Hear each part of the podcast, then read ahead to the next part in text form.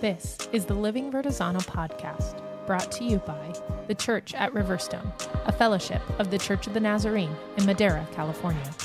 Our episode today focuses on Matthew 23 13 through 24, in which Jesus warns against hypocrisy. Together, we will be discussing the importance of leading well and aligning our hearts with our outward actions.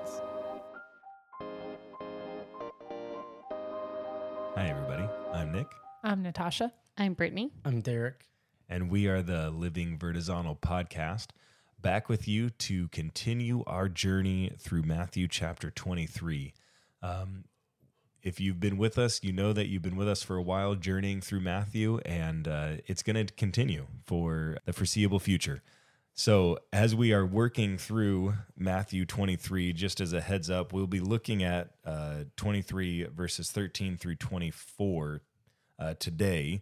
So we'll we'll kind of take the first half of the chunk of what is identified as the seven woes um, on the teachers of the law and the Pharisees. But before we get into that, I just want to give a reminder of where we're coming from from the beginning of Matthew chapter 23.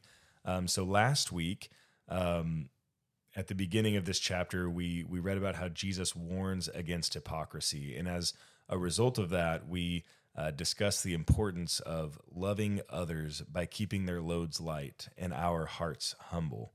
And, and so, with that in mind, we move into this conversation of of woes uh, towards the Pharisees. And so, uh, I believe we have Brittany reading for us today. So, Brittany, would you read Matthew 23, 13 through 24? Verse 13. What sorrow awaits you, teachers of religious law, and you Pharisees, hypocrites! For you shut the door of the kingdom of heaven in people's faces. You won't go in yourselves, and you don't let others enter either. What sorrow awaits you, teachers of religious law, and you Pharisees, hypocrites! For you cross land and sea to make one convert, and then you turn that person into twice the child of hell you yourselves are. Blind guides, what sorrow awaits you! For you say that it means nothing to swear by God's temple, but that it is binding to swear by the gold in the temple. Blind fools, what is more important, the gold or the temple that makes the gold sacred? And you say that you swear by the altar is not binding, but to swear by the gifts on the altar is binding.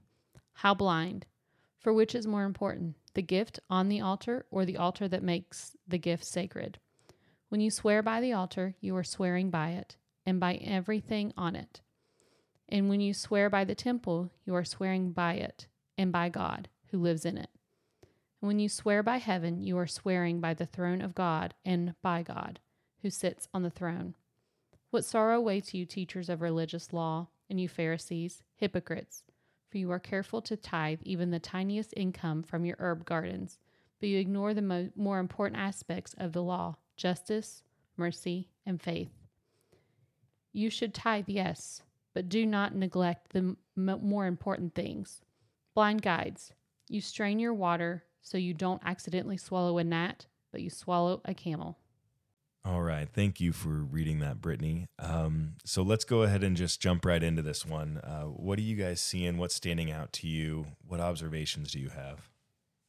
I think one of the first things that that sticks out to me is it, seems that the setting is still the same, that he's still there among the crowd, but that his attention has shifted to the the teachers of the law and the Pharisees as he walks through these these seven woes and also you know we see woe mentioned several times here at least in the NIV and so I think it's good for us to kind of look at, at what what is what has been meant in the past and what that kind of means in this context. And so, um, woe was a cry of lament in ancient Israelite times, and so they would have been that that that thought would have made them like overwhelmed with with tragedy or, or grief.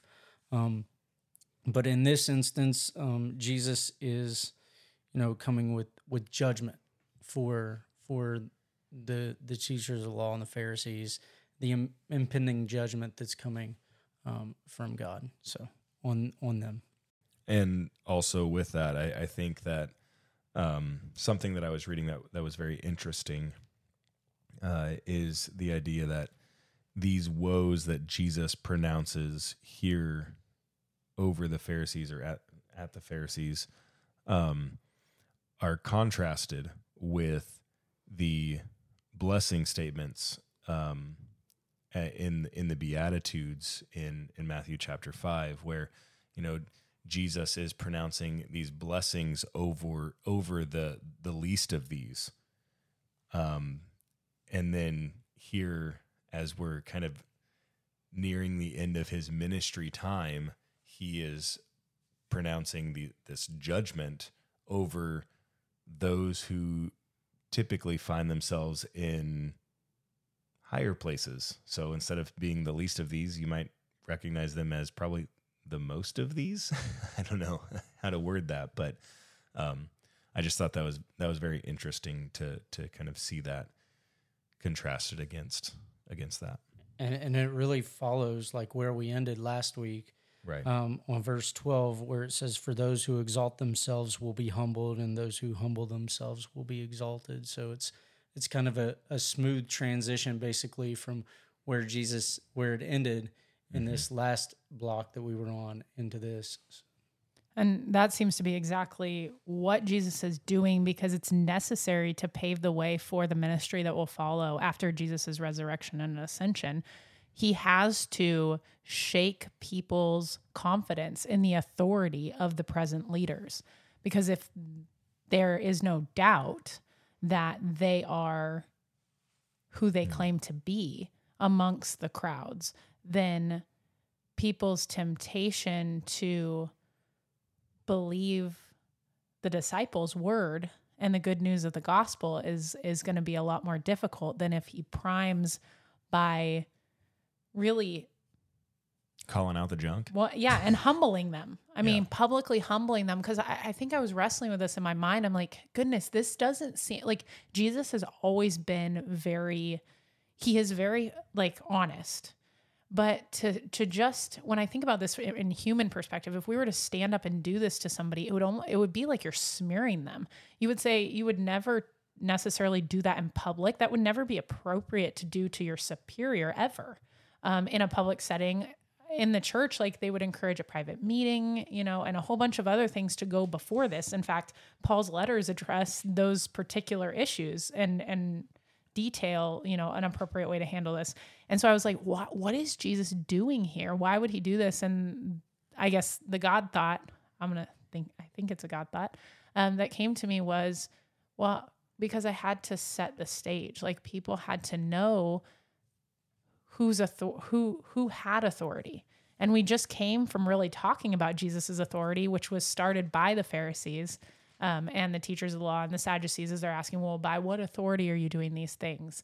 And so it's like there's been this undermining of authority by their inability to trip him up. There's been this undermining of authority by him silencing them by his wise answers. And so now it's like this direct address of where where they really are in comparison to what what is before them. That is the messiah. That is god present with them. Well, what's before them and what he is calling them to. Like moving beyond their understanding or interpretation of what he is calling them to and him actually saying this is what you understand but this is what i'm actually calling you to Eh, something we kind of talked about last week as well yeah and I, I think jesus with that too he's hoping probably I, i'm sure i'm sure he he loves them right and so he's Right. he's he's desperately hoping that the questioning of their authority and by bringing them down and having them reach this aha moment this low of the low that he'll that they'll they'll see him that their eyes will be opened and they'll see and they'll believe and they'll repent and and be able to enter the kingdom of heaven. Because i mean this first woe i'm sure that's not that's not god's intent for them. And certainly that's not jesus's optimal desire for them Right. So I, I think it might be appropriate for us to just take these in chunks, maybe, and, and kind of just work through the woes that we got to in, in our reading this week. We'll we'll finish the rest of the woes next week, but um, So let's let's start by just looking at what what is it, verse thirteen, uh, for, at the first woe. Uh, what what is he what is he meaning? What what are you understanding that he is meaning as you read this woe where he says, "You shut the door of the kingdom of heaven in people's faces. You yourselves do not enter, nor will you let those enter who are trying to." I think this goes back to what we talked about last week when we were talking about um, how they um, they don't practice what they teach. They crush people with unbearable religious demands and never lift a finger to ease the burden. I, f- I feel like that is maybe a more specific, you know, kind of referring back to what he's already talked to them about. I think to to go with that, as I was reading it, um, I kind of put myself in the place of a Pharisee. Their vantage point. Yeah, and you know we we've been talking. Like I said, we've been working through Matthew for a while. We've been talking about how you know the Pharisees were missing it, and last week we really kind of worked into this understanding that they like they were speaking the true words but they their interpretation of that truth was misguided and misunderstood under it was a misunderstanding. And with that i guess i hear this woe today and i i hear jesus saying like you guys are are calling people to this life like what this particular life that you are saying is the life that we are to live but the life that you are calling people to is not the life that we as God have invited you guys to. And as a result of that, by you calling people to the life that you think it is, you are misleading them. And not only are you not going to get in, but as a result of you leading them where you are, they are not going to get in.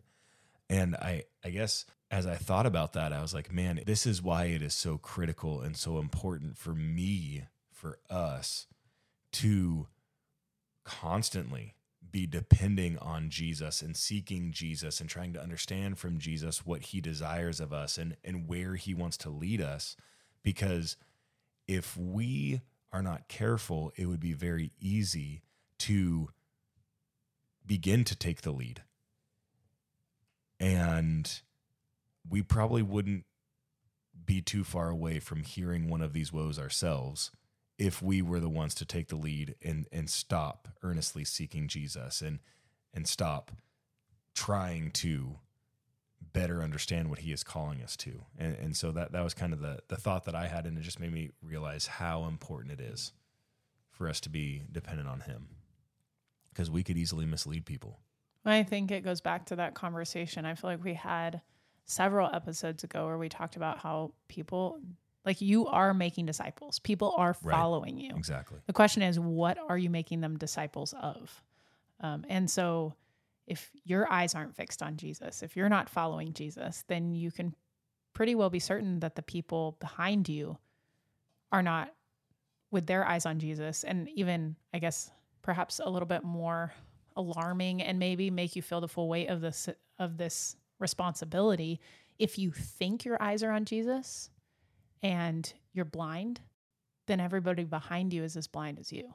as I uh, as I was reading the commentary, I got this this idea of you know even in the church we can sometimes like have ideas of what we think's right. We kind of introduce rituals and we kind of have those practices that become commonplace.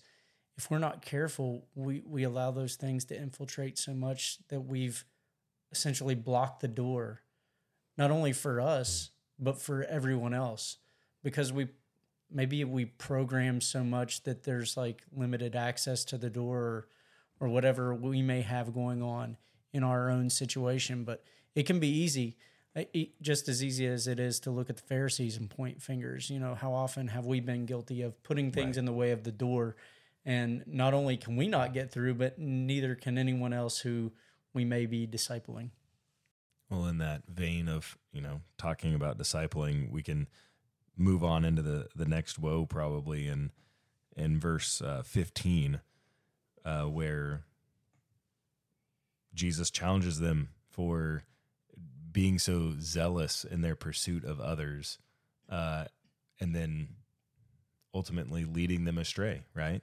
Um, so, is there? Uh, I guess the the question is: Is there anything to add to the conversation? Is there anything else that maybe stands out as we move into this woe um, that we might want to bring into into the conversation today? I think this woe emphasizes the need for accountability and discipleship. Like, I think it's very easy for, um, especially, you know, when we're new in Christ, we're so excited. There's this zeal, and not that, you know, we should continue to have that zeal, but it's really easy for us to, you know, get excited and tell everybody about Jesus and what he's done. And if we're not careful, if we're not being held accountable, if we're not being discipled, we'll we'll take those people all off on the wrong direction. And I think this this woe just really emphasizes the need for discipleship and accountability.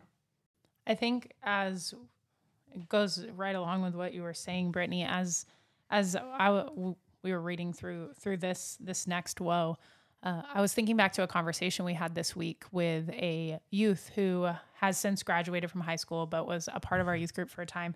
And she was talking about how, in her experiences in college, um, she had gotten some exposure with Eastern religions. And as a part of this, she she came to realize that there's certain aspects of the Eastern religions that actually seem to understand just naturally more about who God is and what he desires than we in the Western organized Christian church actually understand about God and that there's a lot of things that really we can learn from that. And so I think this this part about going over land and sea to win this single convert, we bring them over, we want them to think exactly like we do. And as we as we try to I guess chase out of them all of the things that are are native to to the culture, then we end up I guess strangling essentially out of them some of the parts of the revelation God has given them about himself because they don't fit perfectly with our upbringing of who God is or or how how he behaves just because we have never thought about it that way. And so we try to reprogram instead of listening better maybe and then allowing both of us to shape one another recognizing that new converts have have a lot to offer to us as well and in fact I think new converts sometimes they help us see a world in a whole fresh perspective that really can can transform it, it really can revive honestly a, an older christian. And there's so much for us to learn about the newer converts. And so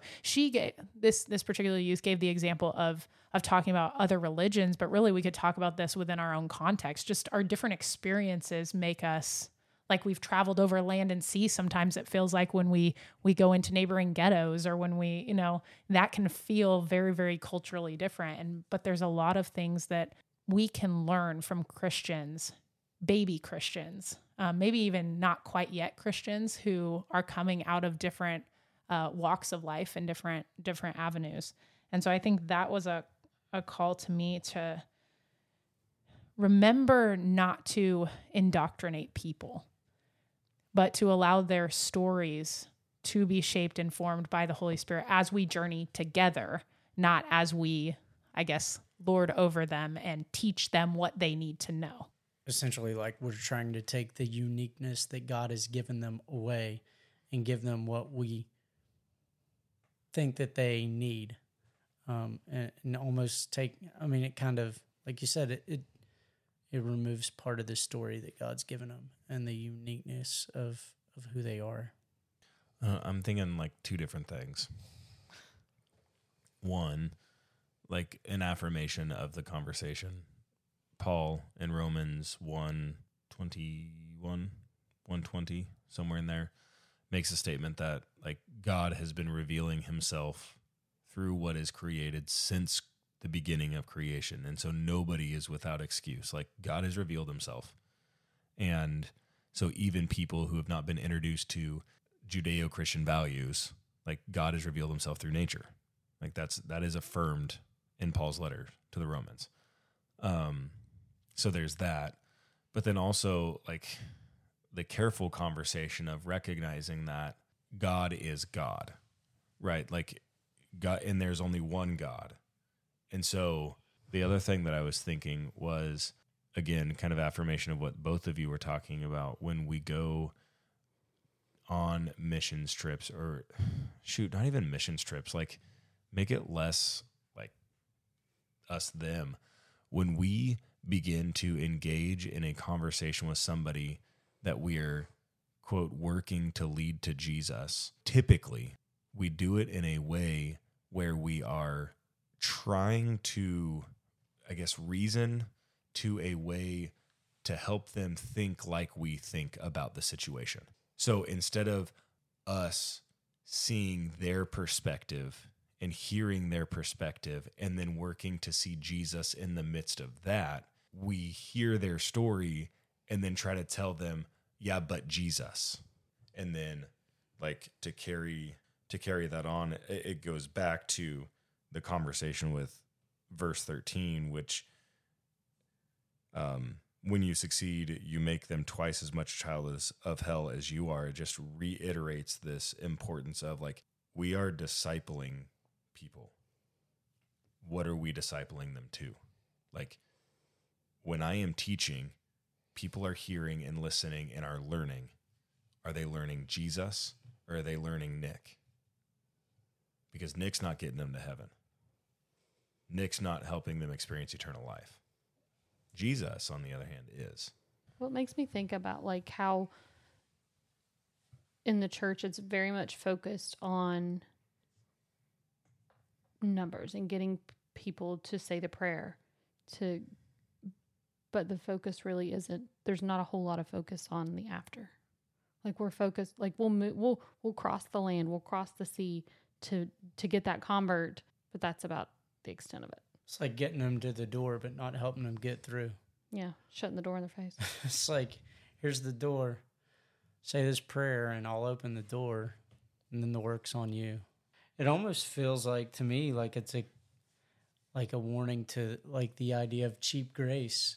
Like I know that that's not really what's there, but as we have this conversation, that's that's what it makes me think. Like we we we cheapen grace, and unintentionally we do make we make people worse off than they were before when we say like this is all you got to do and then you can go and live the way you want to or you know this prayer guarantees like if we do that like it really is making it worse for people because we're making grace so cheap and uh, like there's no value associated with that and so i can go and do what i want after this and i'll be cool because i said that prayer that one well, time we're concerned about people being in the seats or following the law. Yeah. If they're they're showing up to their their Sabbath and they're tithing as they should. and they're dressed appropriately they're That's dressed- not something I struggle with. those crop tops you've been wearing, Nick. I don't Okay. know. I don't wear crop tops. Thank God for that.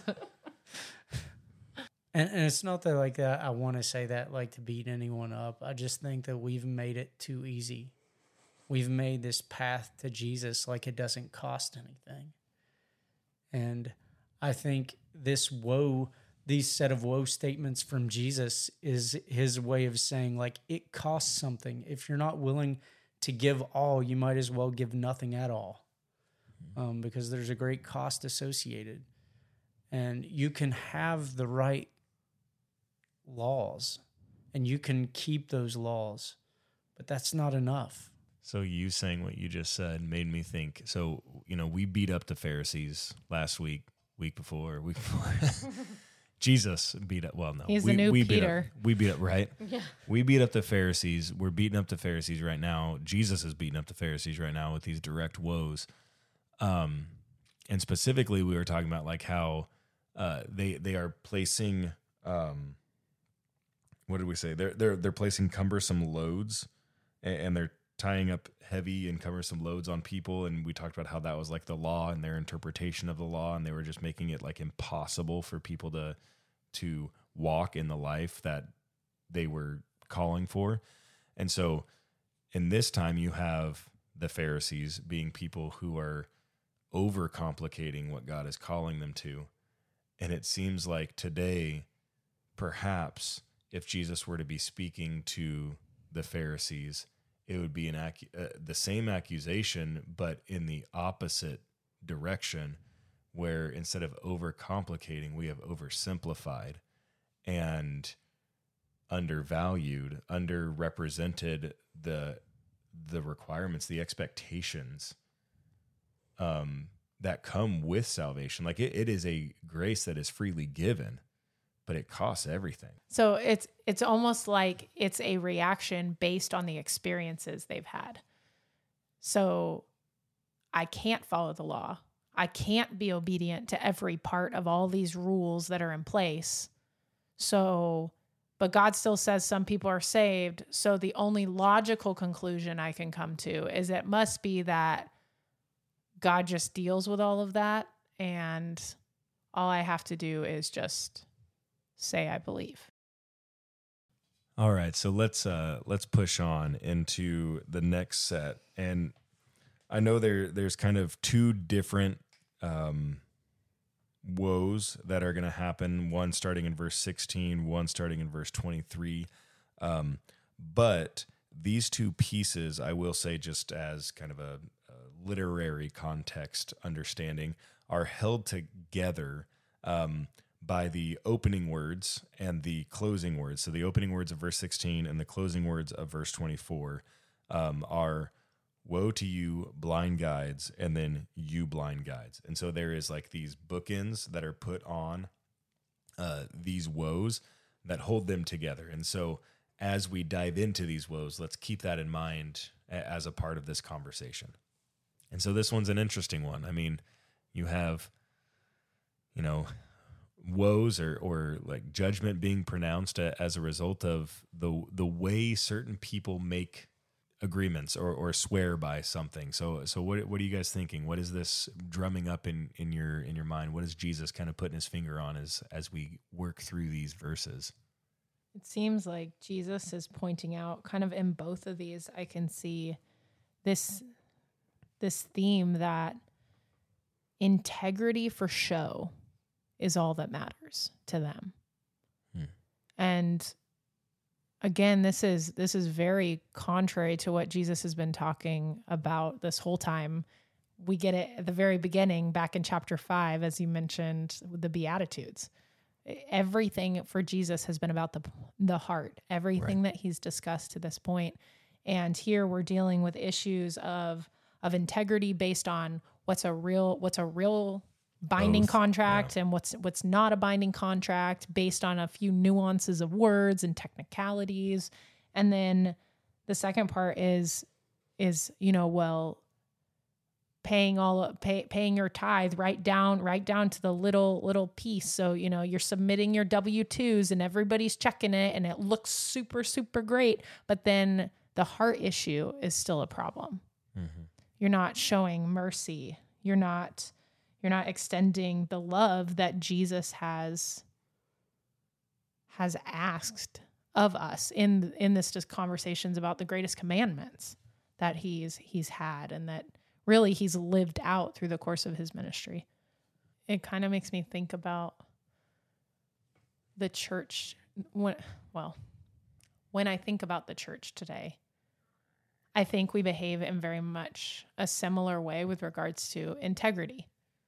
Um, we want everything we do that can be seen to be seen as having integrity and to be seen as having good character. And we want to appear holy. We want to appear Christian. We want to appear godlike. But then we place lesser importance or emphasis on the heart issues because nobody can see them. And I feel like that's exactly what Jesus is addressing here the Pharisees and ex- exactly the battle that the Holy Spirit, I feel like, is up against in trying to address people who are following Jesus today or saying that they're trying to follow Jesus.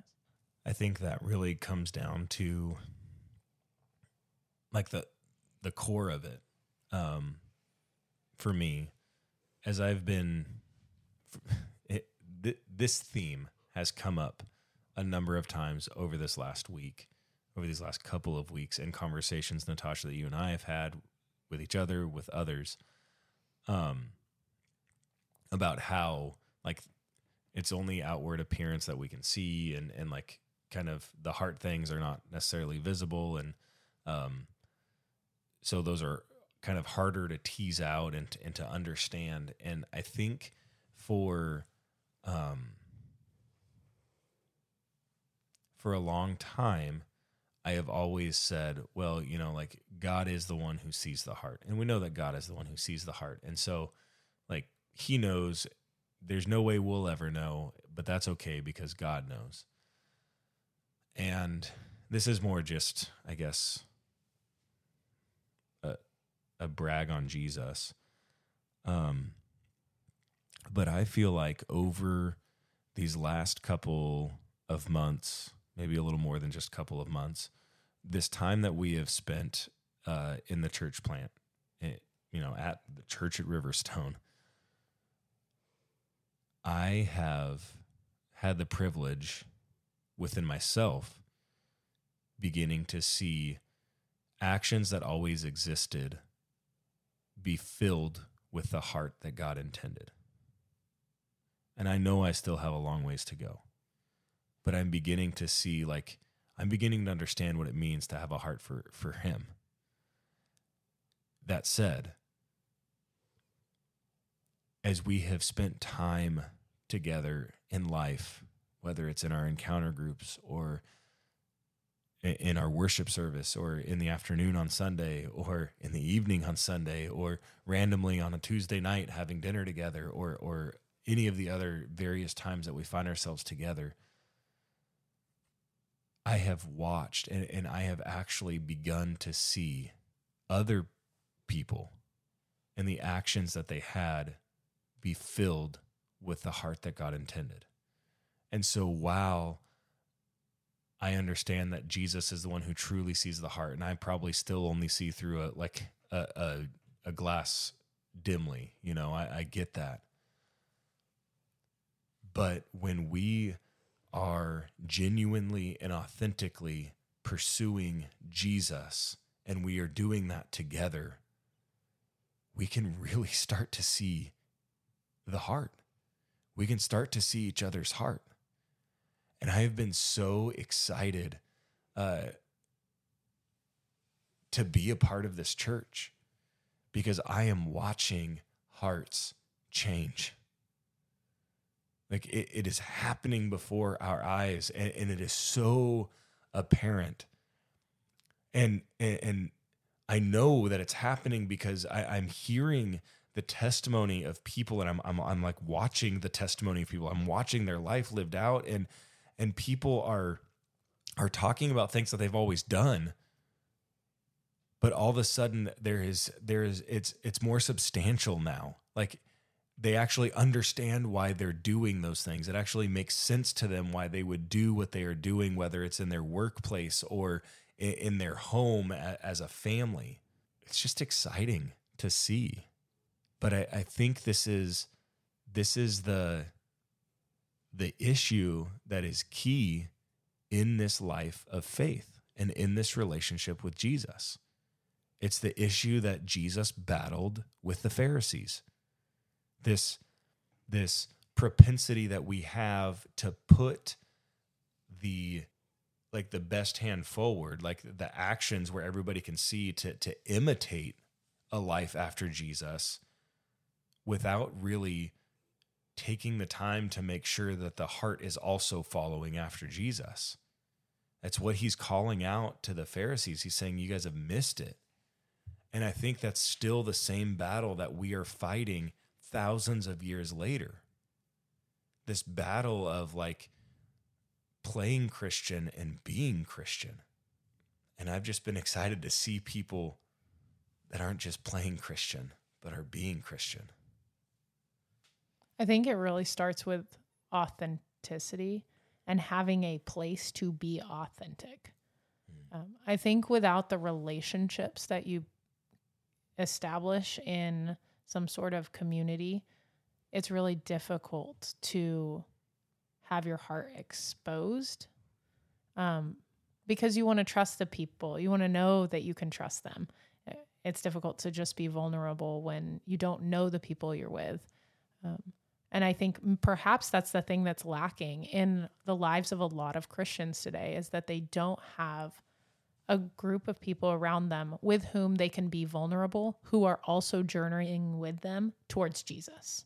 Who are also vulnerable themselves. Right. And so I think I think perhaps that is maybe one of the things that we can really take from from this conversation is the importance of and I feel like we've probably touched on this before in one of the previous episodes, but this idea of making sure that there are people who you are willing to be vulnerable with and you are willing to I don't know, journey with authentically. Like where you don't feel like you have to be somebody that you're not.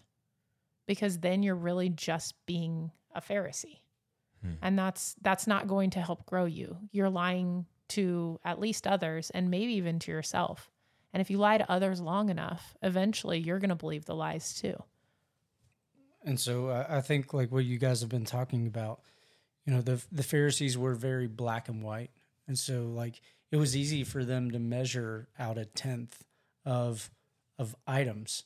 It's it was harder for them to measure justice and mercy and faithfulness, and so like that is why it's so important to live in these communities because it's easier to practice that and understand how to give justice, how to give mercy, how to live faithfully because it's easier to f- be vulnerable in those spaces.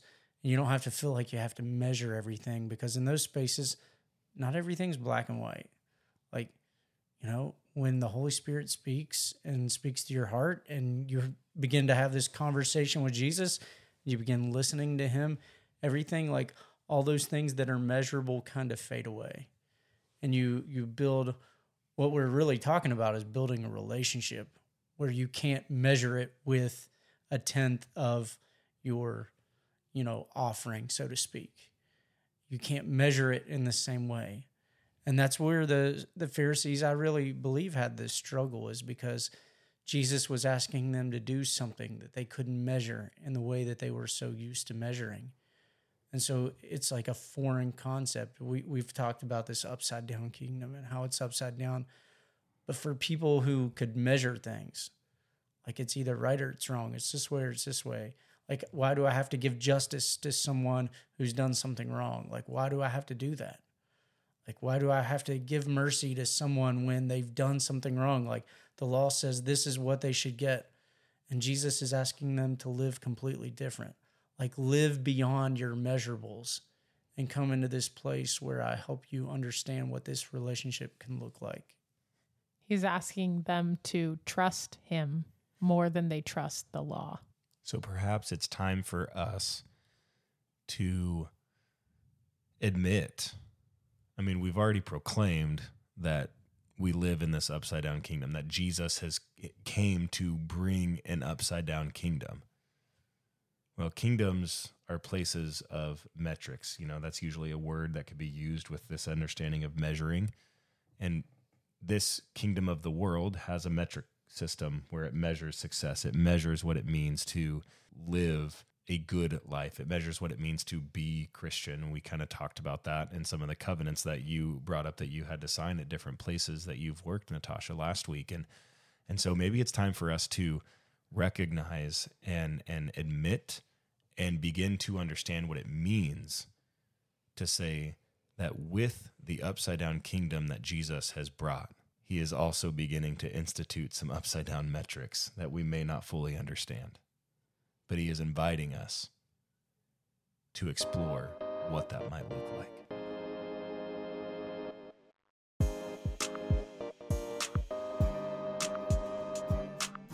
Be sure to follow the Living Vertizontal podcast to stay current on all our new releases. To learn more about the Church at Riverstone, visit us at thechurchatriverstone.org.